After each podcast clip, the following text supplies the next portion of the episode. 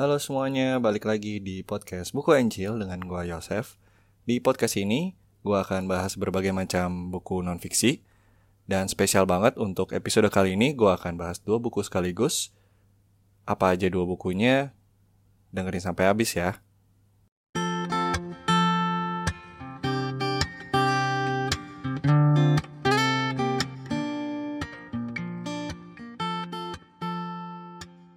Siapa di antara kalian yang suka baca buku self-help?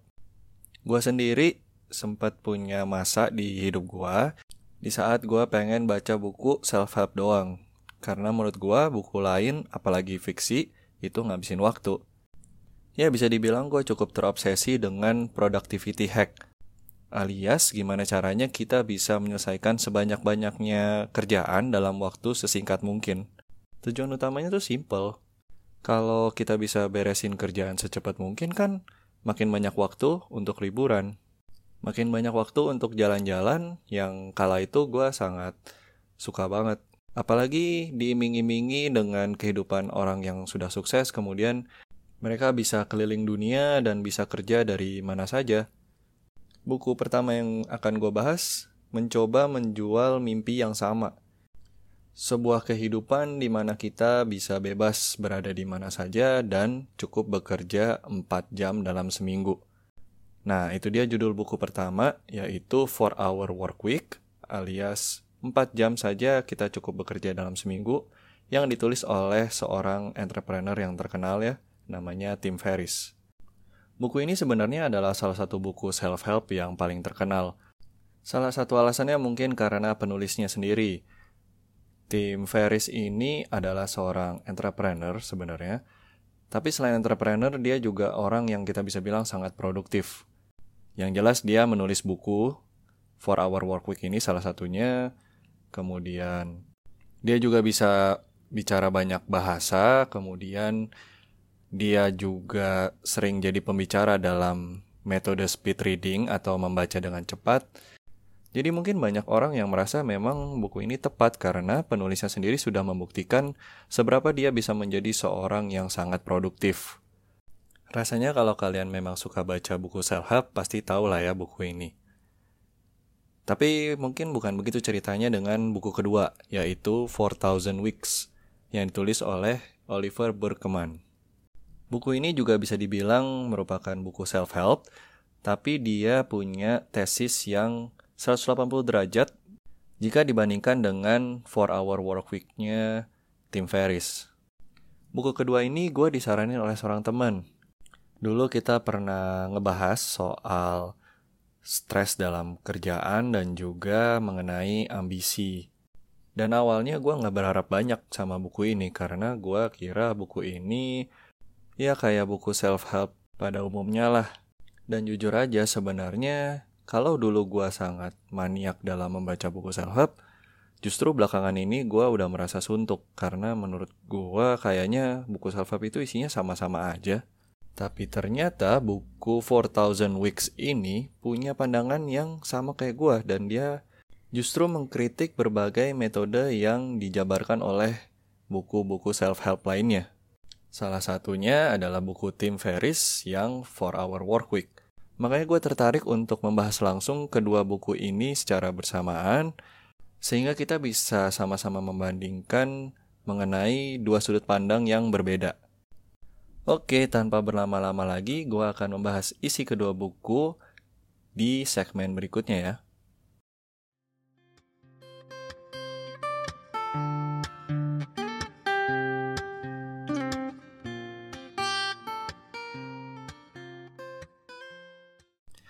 Salah satu kata yang paling kita sering dengar belakangan ini, terutama di kalangan kaum milenial, adalah passion.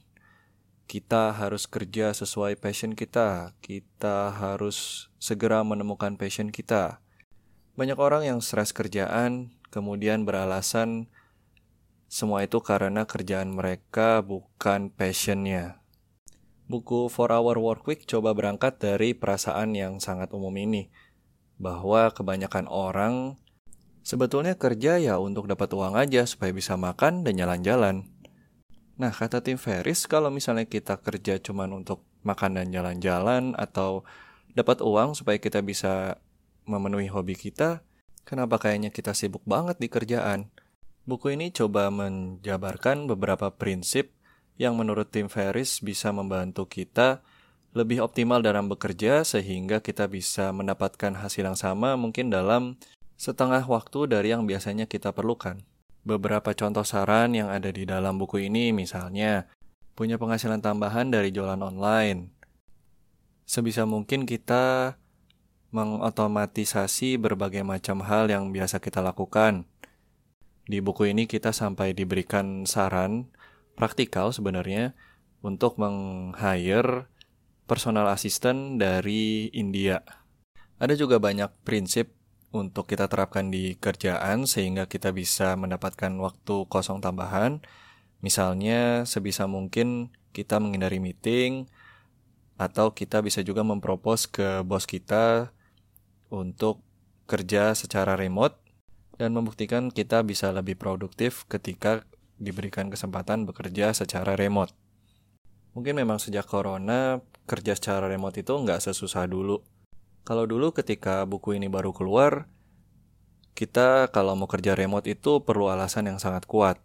Apalagi di Indonesia ya, yang mana kalau bos kita sampai mergokin kita lagi nggak di kantor langsung asumsi kita lagi nggak kerja padahal kan bisa aja kita lagi nonton bioskop bisa aja kita lagi rebahan loh itu mah namanya emang nggak kerja ya jangan ditiru jangan ditiru secara umum sih prinsip yang coba disampaikan di buku ini bisa disederhanakan menjadi sebuah kata yaitu deal itu sebuah singkatan ya dalam bahasa Inggris.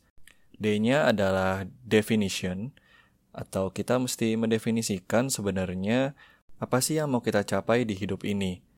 Jadi sebelum kita mulai mengosongkan waktu dari pekerjaan, kita mesti tahu dulu sebenarnya kalau kita punya waktu lebih itu kita mau pakai untuk apa.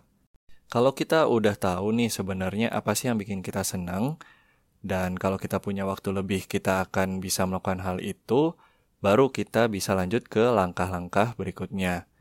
Nah, huruf kedua, E dari kata deal, berarti elimination. Jadi menurut tim Ferris, setelah kita mengetahui apa yang mau kita lakukan, langkah keduanya adalah menghilangkan semua hal yang tidak berkaitan dengan goal kita tadi. Kalau tujuan hidup kita adalah pengen punya novel karangan sendiri yang terkenal atau pengen bisa mendaki Gunung Everest. Ya berbagai hal yang gak berhubungan dengan itu, kayak misalnya TikTok kan ya dikurangin. Mobile Legend tuh PUBG kurangin. Lakukan hanya hal-hal yang esensial yang bisa kalian kerjakan sekarang demi tercapainya goal kalian. Ya ini statement yang cukup standar lah ya kalau di buku Productivity Hack Mungkin yang cukup penting di sini dan sering dilupakan orang adalah mengurangi juga konsumsi informasi berlebih.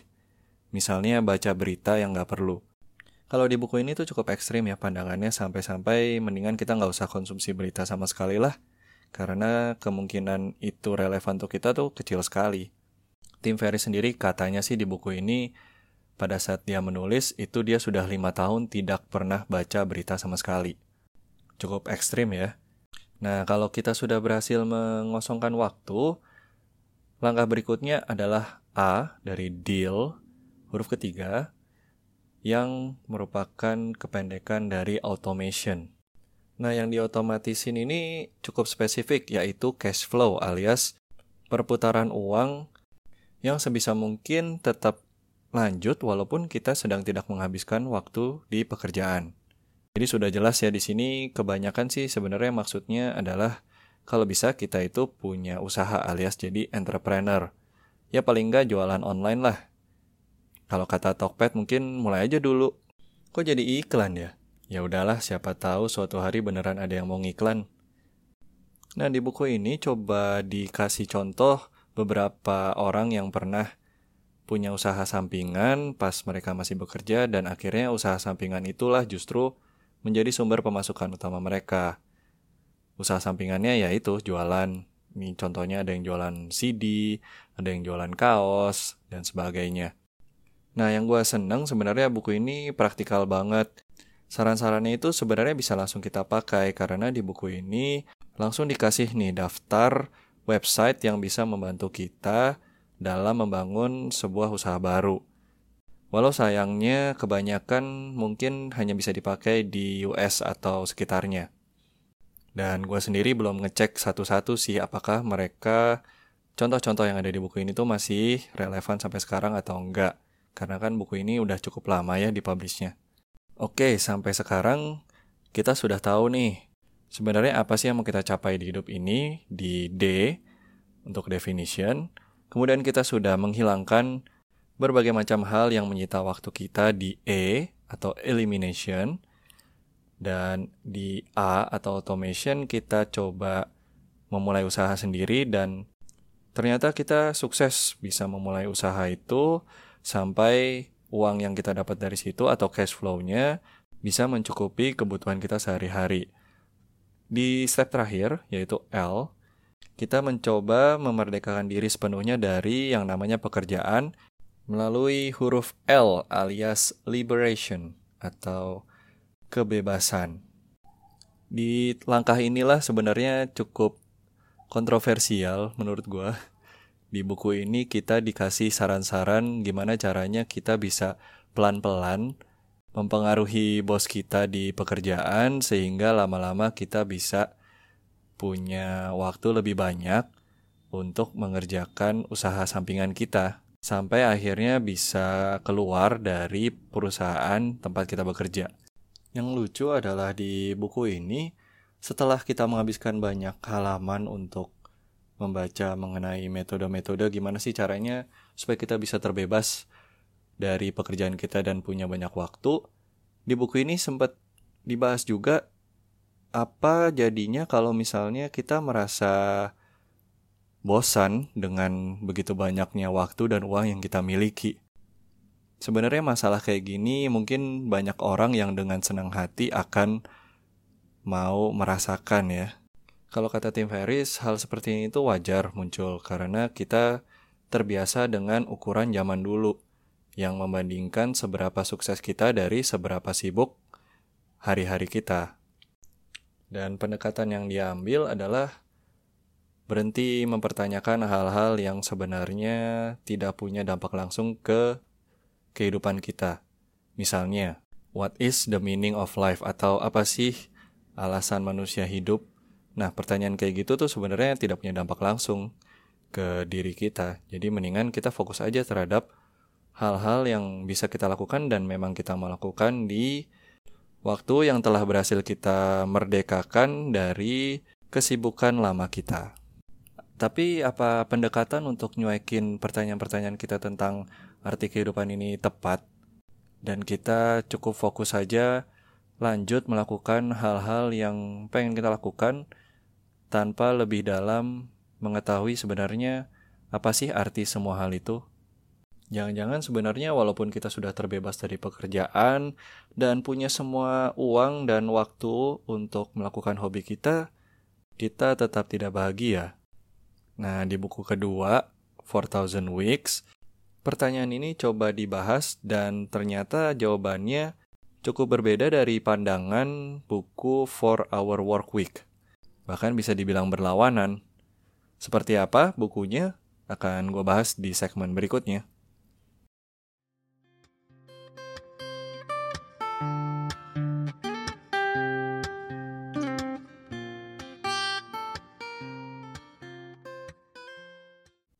Suatu hari ada seorang pengusaha kaya yang sedang dalam perjalanan dinas ke luar kota. Pada saat ia sedang makan siang di sebuah restoran, ia melihat di depan restoran terdapat beberapa orang anak muda yang sedang asik bermain musik sambil tertawa-tawa dan menghabiskan waktu dengan ngobrol satu sama lain. Ketika pengusaha itu selesai makan, ia memutuskan untuk keluar dari restoran dan berbicara dengan pemuda-pemuda yang ia lihat sedang asik nongkrong di depan restoran. Pengusaha itu bertanya kepada para pemuda, "Kenapa kalian malah asik nongkrong di siang bolong gini?" Kenapa kalian tidak bekerja aja? Kemudian salah seorang dari pemuda itu menjawab, pekerjaan kami sudah selesai untuk hari ini. Si pengusaha balik lagi bertanya, kenapa kalian tidak cari pekerjaan lain lagi? Kan bisa dapat uang tambahan. Salah seorang pemuda yang lain dengan agak heran bertanya lagi ke pengusaha itu. Kalau kami sudah dapat uang dari pekerjaan yang lain lagi, untuk apa? Dengan agak marah, pengusaha itu menjawab, Ya kalian kan bisa mengumpulkan uang dengan lebih cepat. Setengah tertawa, seorang pemuda yang lain menjawab lagi, Memangnya kalau kami bisa mengumpulkan uang dengan cepat, untuk apa? Bertambah emosi lah si pengusaha itu, dan dengan agak membentak dia bilang, ya supaya ketika uangnya sudah cukup, kalian bisa pensiun lebih awal. Makin kebingungan, salah seorang pemuda menjawab lagi, Memangnya kalau kami pensiun lebih awal, untungnya apa? Raut muka si pengusaha berubah dari marah menjadi agak lemas. Kemudian ia menjawab pelan, kalian bisa bersantai dengan teman-teman sambil main musik dan tertawa bersama. Anekdot sederhana ini kira-kira mencoba menyampaikan pesan yang serupa dengan buku 4000 Weeks atau 4000 Minggu, karangan Oliver Burkeman. Apa sih maksudnya 4000 minggu? Judul buku ini diadopsi dari rata-rata umur manusia dalam satuan minggu. Ya betul, secara rata-rata kita punya 4000 minggu dalam hidup kita. Coba dipikir sejenak, sudah berapa minggu yang terlewati dan kira-kira punya berapa minggu lagi sih dalam hidup kalian? Secara natural kalau kita berpikir tentang jumlah minggu yang kita punya, Tentu kita ingin meraih pencapaian sebanyak mungkin di waktu yang terbatas yang kita punya ini. Tetapi menurut buku 4000 Weeks, pendekatan ambisius semacam ini justru membuat kita tidak bahagia. Menurut buku ini, semakin banyak hal yang ingin kita lakukan, maka kita akan semakin kecewa ketika kita gagal melakukan hal-hal tersebut. Padahal dalam kurun waktu terbatas yang kita miliki dan begitu banyaknya faktor yang tidak bisa kita kontrol, Mau sebagus apa pun perencanaan yang sudah kita buat, akan ada aja rencana kita yang gagal. Makanya kalau kebahagiaan kita tergantung dari keberhasilan rencana di masa depan, ya siap-siap kecewa. Nah kalau kita pikir-pikir, memang banyak buku productivity yang menjanjikan kebahagiaan justru di masa depan ketika kita sudah berhasil mengendalikan waktu kita sendiri. Contohnya buku 4 Hour Work Week yang kita bahas di segmen sebelumnya, menjanjikan bahwa kita akan lebih bahagia ketika kita sudah terbebas dari pekerjaan kantoran, cukup bekerja 4 jam dalam seminggu dan kita bisa bekerja dari mana saja. Sementara menurut Oliver Burkeman, ada yang namanya efficiency trap, yaitu semakin pendek waktu yang kita butuhkan untuk melakukan suatu task atau tugas, akan semakin banyak juga tugas yang mesti kita lakukan, karena tugas itu tidak akan pernah habis. Nah, sebenarnya memang mengkritik itu gampang ya.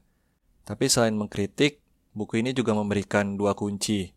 Yang pertama, kita mesti menerima dulu bahwa waktu kita itu terbatas dan kita tidak akan pernah bisa melakukan semua hal yang ingin kita lakukan.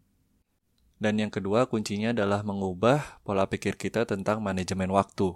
Manajemen waktu itu bukan tentang banyaknya pekerjaan yang bisa kita selesaikan dalam waktu terbatas, melainkan apakah kita bisa membedakan mana pekerjaan yang mesti kita lakukan dan mana yang sudah sewajarnya tidak perlu kita lakukan. Coba kita bahas satu-satu ya. Apa sih maksudnya menerima bahwa waktu itu terbatas?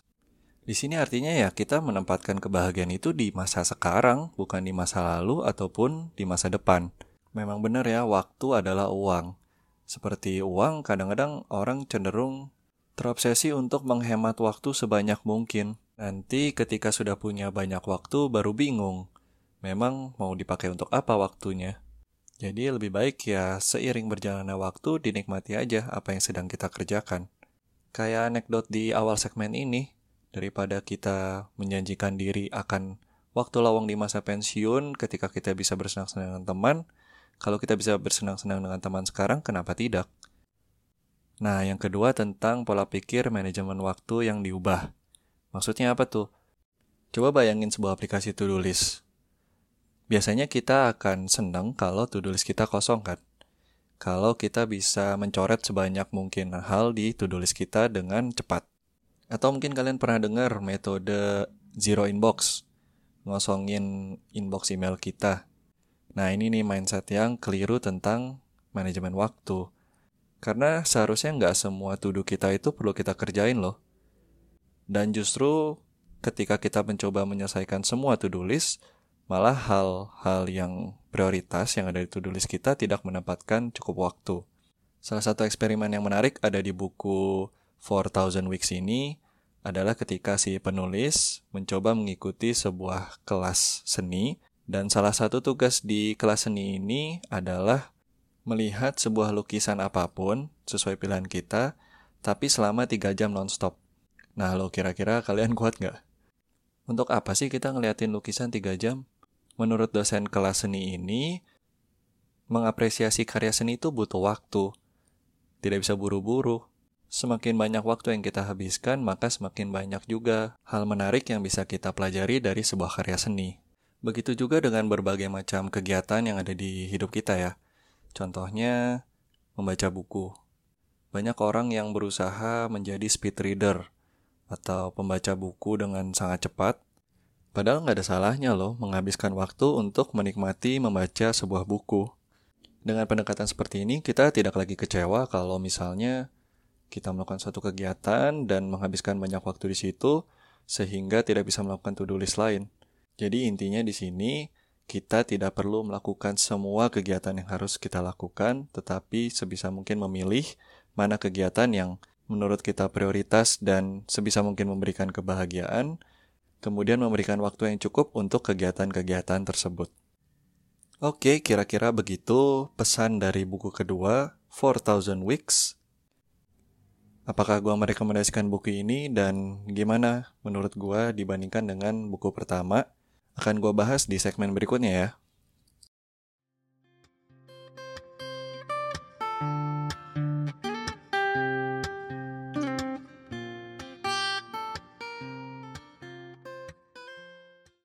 Kayaknya sih sudah kedengeran ya dari cara gue bercerita bahwa gue lebih seneng buku kedua yaitu 4000 Weeks.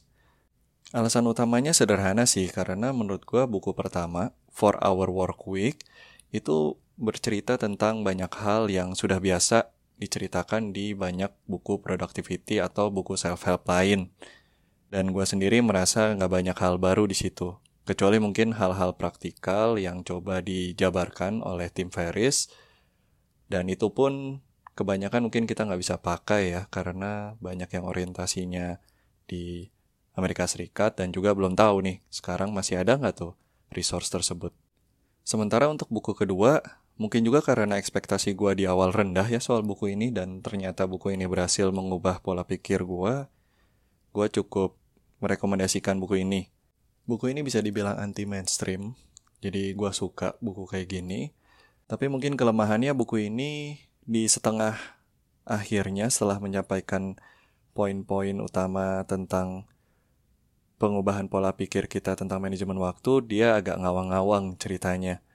Jadi kalau kalian nggak suka yang teoritis atau agak abstrak gitu, mungkin akan berpikir ini buku apaan sih. Cuma setengah di awalnya itu bagus untuk memberikan pandangan baru tentang manajemen waktu. Terakhir, menurut gue buku kedua akan jauh lebih menarik kalau sebenarnya kalian udah sering baca buku productivity atau buku self-help lain. Karena kita akan lebih bisa mengapresiasi buku kedua ini dari segi idenya yang tergolong fresh. Untuk buku pertama sebenarnya bisa direkomendasikan juga sih untuk kalian yang punya cita-cita jadi digital nomad gitu. Orang yang bisa kerja dari mana aja secara bebas. Atau kalian sudah yakin kalau sebenarnya pekerjaan kalian sekarang ini lebih banyak deritanya daripada bahagianya. Aduh sedih banget sih kayaknya. Kata kuncinya yakin ya.